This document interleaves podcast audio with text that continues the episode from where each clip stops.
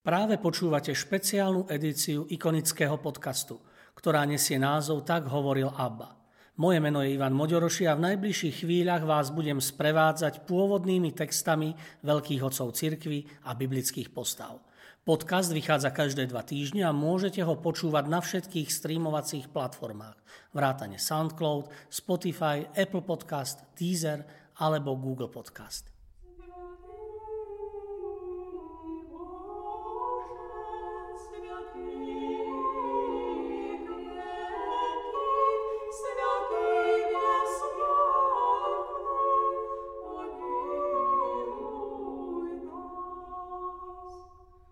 Prepodobný Teodós Pečerský bol kresťanský svetec a zakladateľ cenobického mnížského života v Rusku.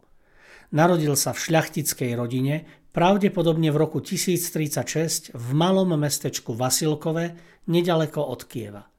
Už v mladosti objavil neodolateľnú príťažlivosť k mnížskému životu, keď viedol asketický život ešte vo svojom rodičovskom dome. Nemal rád detské hry a neustále chodil do chrámu. S veľkou horlivosťou sa rýchlo naučil čítať knihy. V 14 rokoch prišiel o otca a to na ňo zapôsobilo natoľko, že sa rozhodol uskutočniť svoj sen, zriecť sa sveta. Proti asketickým sklonom mladého muža vystupovala prísna matka. Svojho syna veľmi milovala, ale nesympatizovala s jeho túžbou po mnížskom živote a všetkými prostriedkami sa ho od toho snažila odvrátiť. Neskôr tajne odišiel z domu a šiel do monastiera za starcom Antonom Pečerským, u ktorého okolo roku 1056-1057 zložil sľuby pod menom Teodós. Neskôr ho našla jeho matka a s plačom ho žiadala, aby sa vrátil domov, no sám svetec ju presvedčil, aby zostala v Kieve a prijala mnížstvo v ženskom monastieri svätého Mikuláša. V roku 1054 bol Teodos Pečerský vysvetený za kňaza a v roku 1057 bol zvolený za predstaveného monastiera. Teodos pracoval v monastieri viac ako iný a často preberal časť práce svojich spolubratov, v chráme bol pred ostatnými a stojac na mieste neopustil ho až do konca bohoslužby. Počas veľkého pôstu sa zatváral v jaskyni, kde potom prežil celý čas pôstu – v prísnej askéze pokračoval až do konca svojho života a sláva jeho činov prilákala mnohých mníchov do monastiera. Teodos Pečerský sa nebál postaviť proti predstaviteľom svetskej moci. Neprávoplatne odsúdení v ňom vždy našli patróna a sudcovia na žiadosť svetca preverovali prípady. Svetec sa staral najmä o chudobných. V monastieri pre nich vybudoval špeciálne nádvorie, kde každý núcný mohol dostať jedlo a prístrešie. Teodós vopred predvídal koniec svojho pozemského života a 3. mája 1074 pokojne odišiel k pánovi. Pochovali ho v jaskyni, ktorú vykopal a do ktorej sa počas pôstu často uchýlil.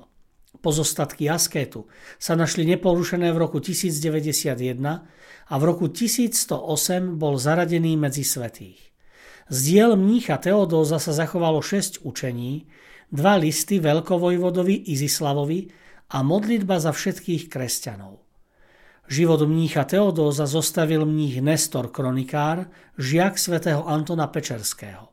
Monastier, ktorý svätý Anton založil, usporiadal Teodós do podoby, ktorá sa stala vzorom pre všetky ostatné ruské monastiere. Je známych viacero typov zobrazenia svätého Teodóza. Často je vyobrazený so svojím učiteľom, svätým Antonom, medzi vybranými svetcami na ikonách zhromaždenie kievsko-pečerských svetcov alebo na hagiografických ikonách. V kievsko-pečerskom paterikone sa už v 12. storočí spomínajú ikony svätého Antona a jeho žiaka svätého Teodóza. Obidvaja sú zobrazení ako prichádzajú k pečerskej ikone Matky Božej, ktorá bola napísaná pravdepodobne v roku 1288. Tento obraz je najstarším zachovaným obrazom svätého Teodóza a táto ikonografia sa rozšírila od 16. storočia. Na našej, ruskej ikone z polovice 19. storočia sú zobrazení dvaja svetci. Na pravej strane, z pohľadu ikony, je svätý Anton a na ľavej strane svätý Teodós.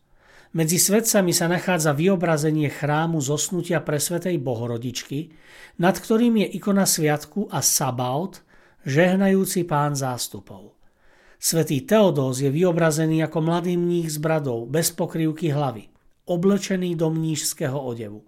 V pravej ruke, ktorá je priložená k srdcu, drží čotky, modlitebnú šnúru s uzlíkmi. V porovnaní s podobnými vyobrazeniami sa zdá, že sa jedná o polovicu pôvodne väčšej ikony, pretože skryté ruky obidvoch svetcov naznačujú, že držia rozvinuté zvitky s textom.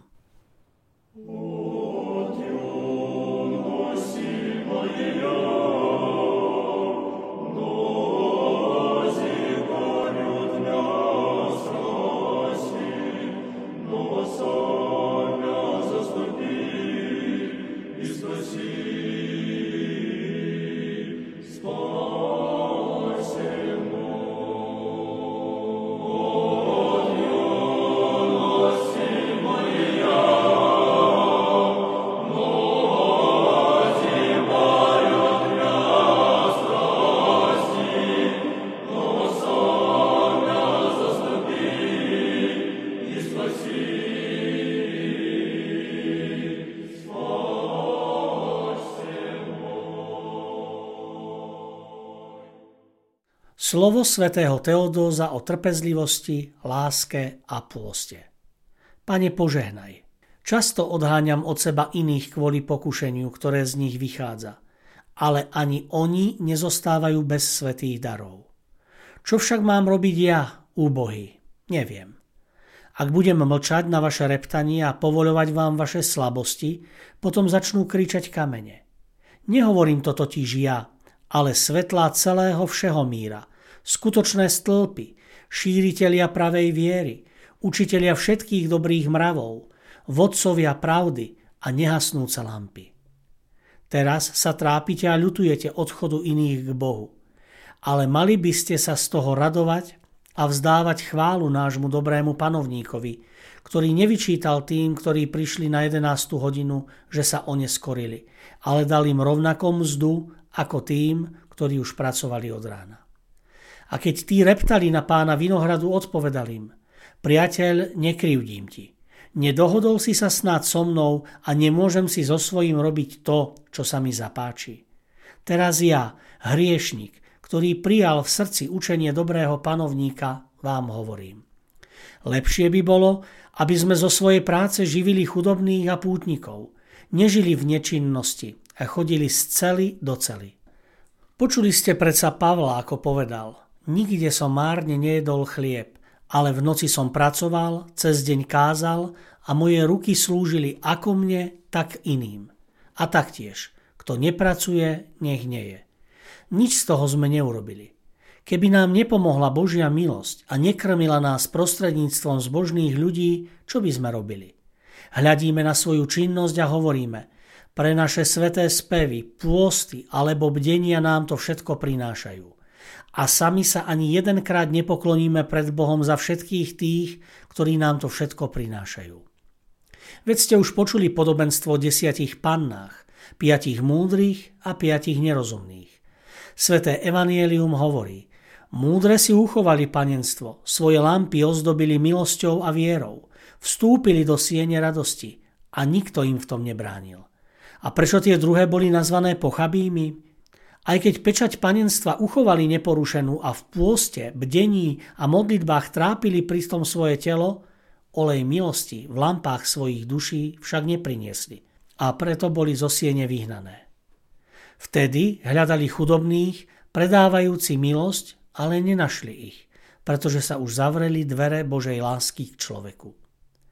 Nie je dobré, milovaní, aby sme si to, čo nám Boh prostredníctvom zbožných ľudí posiela k prospechu našich duší a tiel, nechávali pre seba. Ale hodí sa, aby sme to rozdávali potrebným. Lepšie je, hovorí Apoštol, dávať, než dostávať. Blahoslavený ten, hovorí, kto myslí na bedára. Hospodin ho zachráni v deň nešťastia. A ešte, blahoslavený milosrdný, lebo im sa dostane milosrdenstva. Nech sa nestaneme podobnými tým reptajúcim, ktorí kvôli svojmu bruchu padli v púšti. Neobrátime sa k démonským myšlienkam, ktoré do našich srdc zasievajú všetko nepotrebné a nedovolujú nám vzdávať chválu Bohu za všetky jeho dobrá, ktoré nám dal. Počuli ste predsa, čo vzýšlo z takéhoto reptania. A čo to prvýkrát, keď Izraelitov viedol Mojžiš k Červenému moru za ohnivým a oblačným stĺpom, že zabudli na príkazy a na všetko, čo pre nich Boh urobil v Egypte prostredníctvom Mojžiša a Árona a kričali na Mojžiša, prečo si nás tu teraz odviedol, aby sme zahynuli v púšti? Nebolo by lepšie, aby naše hroby boli v Egypte? A keď ich Boh previedol cez Červené more, Mojžišovou rukou a utopil ich nepriateľov, prišli do Mary a objavili horúce vody. A znovu reptali. Zabudli na Božie skutky. Osopili sa na Mojžiša a hovorili, čo budeme piť? Veď nás vyviedol do tejto púšte bez vody, bez toho, aby sme mali nejakú útechu. Neosladil im snať Boh horúce vody? Ale ani potom nezmudreli, a po všetkých tých zázrakoch sa klaňali telaťu. A keby sa za nich Mojžiš k Bohu neprihovoril, vyhľadil by ich Boh z tváre zeme. Znovu im dal vodu zo skaly a daroval im chlieb z nebies. Vzdali snať za to chválu Bohu, nevďačníci? Nie, ale začali hovoriť, prečo máme dávať chlieb cudzincom. Moje slova nie sú určené všetkým, ale tým, ktorí tým trpia a tajne reptajú. Ale hovorím to všetko preto, aby ste do seba neprijali kvás lakomstva. Judáš povedal, na čo takáto strata? Mohol som ten olej predať za veľa peňazí a tie rozdať chudobným. A potom zradil Judáš svojho učiteľa za 30 strieborných a sám sa obesil. A ako nemám nariekať a trápiť sa, milovaní moji, keď to všetko počujem o vás? Keby som mohol, predniesol by som k vašim srdciam toto prorocké slovo. Kto poskytne mojej hlave kamene a očiam zdroj slz, aby som oplakával dňom i nocou céry svojho ľudu. Odišli sme podľa písma na púšť a čakáme Boha, ktorý nás spasí. A čo nás nevyviedol z tohto sveta, ako v Egypte do púšte bez vody, nie Mojžišovou rukou, ale Božou milosťou. Prečo ste smutní, bratia moji, otcovia? Či ste si niečo priniesli zo svojho bohatstva na toto miesto, alebo som od vás niečo žiadal, keď som vás príjmal do tohto príbytku? Alebo nás snáď Božia láska o niečo pripravila? Nedala nám snať všetko na príhovor Svetej Matky Božej? Preto vás z celej svojej duše prosím, milovaní moji bratia, Neslúžte dvom pánom, aby ste nerozhnevali dobrého panovníka ako tí nevďačníci. Ale vzdajme chválu dobrému vládcovi, že sa o nás stará, dáva nám všetkého dostatok a nespomína si na naše slabosti. Dlhujeme tieto Dávidové slová. Čo sme my, hriešnici, Pane náš hospodin, že si nás vybral a to všetko nám daroval. Pokoril som ťa, hovorí, spazma a v našom ponížení sa na nás hospodin rozpomenul. V mene nášho pána Ježiša Krista.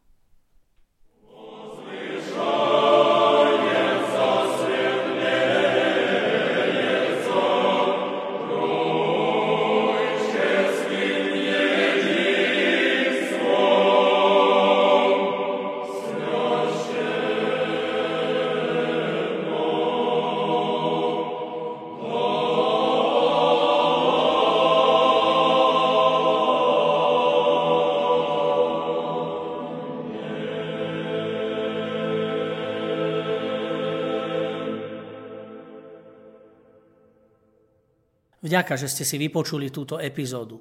Podcast Tak hovoril ABBA vzniká v spolupráci so spoločnosťou Hour a s galériou Ikony v Žiline. Osobitne chcem poďakovať Milanovi Urbaníkovi a Matúšovi Ďuraňovi, ktorí spolu so mnou obsahovo aj technicky pripravili túto epizódu.